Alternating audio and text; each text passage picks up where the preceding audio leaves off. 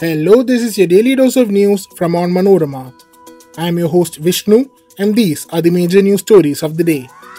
Three accused have been sent to a seven day police remand over the Chandigarh varsity scandal. Kerala High Court upholds special court order cancelling bail of 11 in Madhu lynching case. Rabies infection confirmed in dog that bit veterinary doctor in Kerala. KSRTC employees assault man amid fracas over daughter's concession card. Kerala police bans drone flying in 2 km radius of strategic locations. Let's get into the details. A court on Monday sent the three accused arrested over the sensational Chandigarh University video case to police remand for a week. Police produced the three accused in a court in Punjab's Mohali and sought their custody for 10 days. Protests rocked the university campus in Punjab's Mohali since Saturday night over allegations leveled by students that a hosteler had recorded several objectionable videos of women students in the common washroom. Some students even claimed that the videos were leaked. The university authorities, however, dismissed these allegations as false and baseless. Speaking to reporters outside the court, Sandeep Sharma, the counsel for the accused, said there were two videos one of the woman accused and the other of some other girl. When asked about allegations against the woman student that she made objectionable videos of some students, Sharma said it is a matter of investigation.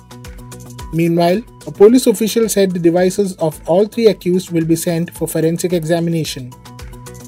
Police had arrested the woman student who was accused of making the videos, but had said on Sunday that she had shared a video of only herself with her 23 year old boyfriend, who was arrested from Himachal Pradesh on Sunday.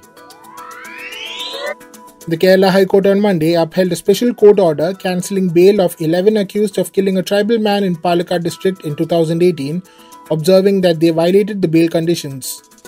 Madhu from Attapadi was killed after he was caught, tied, and thrashed by a group of local people alleging theft on February 22, 2018.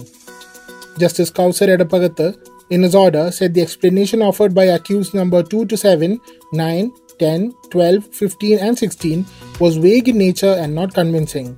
He said there was nothing on record to substantiate the same and overwhelming evidence that shows they contacted the witnesses over phone on several occasions violating the bail conditions, thereby misusing the privilege of bail granted to them. Last month, the Special Court for Trial of Offences under the SC/ST Act in Mannarkad had ordered the cancellation of the bail of 12 accused, accepting the prosecution's argument that under their influence, several witnesses had turned hostile during the ongoing trial. A pet dog which had bitten a veterinary doctor at the Idukki District Veterinary Hospital during vaccination has been diagnosed with rabies infection. The dog, which was under observation, died on Sunday. Veterinary surgeon Dr. Jason George was bitten by the dog. The dog's owner Eugene, a Thorubada native, and his wife were also bitten. All three have taken two doses of the anti rabies vaccine.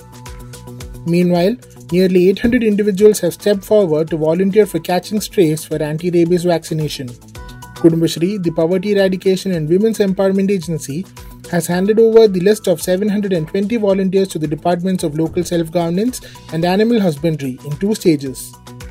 These volunteers are in addition to the 78 dog catchers already identified by the Animal Husbandry Department. As per the current plan, the aggressive and violent dogs among the ones caught for vaccination would be accommodated in temporary dog shelters. These facilities have not yet been readied in many places owing to public protests. A shocking incident on the high handedness of Kerala State Road Transport Corporation staff was reported from the Kattakada depot of the public transporter on Tuesday. A couple of employees rounded up and assaulted a man in Thiruvananthapuram for demanding fare concession card for his daughter. Preman, a Kattakada native, was attacked in front of his daughter, who is a second year degree student. On Tuesday morning, Preman, his daughter, and her friend arrived at the KSRTC depot.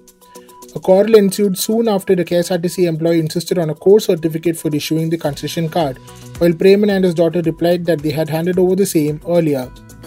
A frustrated Preman asked why they were making life miserable for the public. He even remarked that KSRTC was in the current state due to such attitude. Provoked by the remark, the KSRTC employee and a security personnel dragged him into the adjoining room and assaulted him. Preman has been admitted to the government hospital at Kattakada. He is an employee of a local panchayat. The KSRTC issues monthly passes at concessional rates to passengers, including students who travel between two destinations on a regular basis.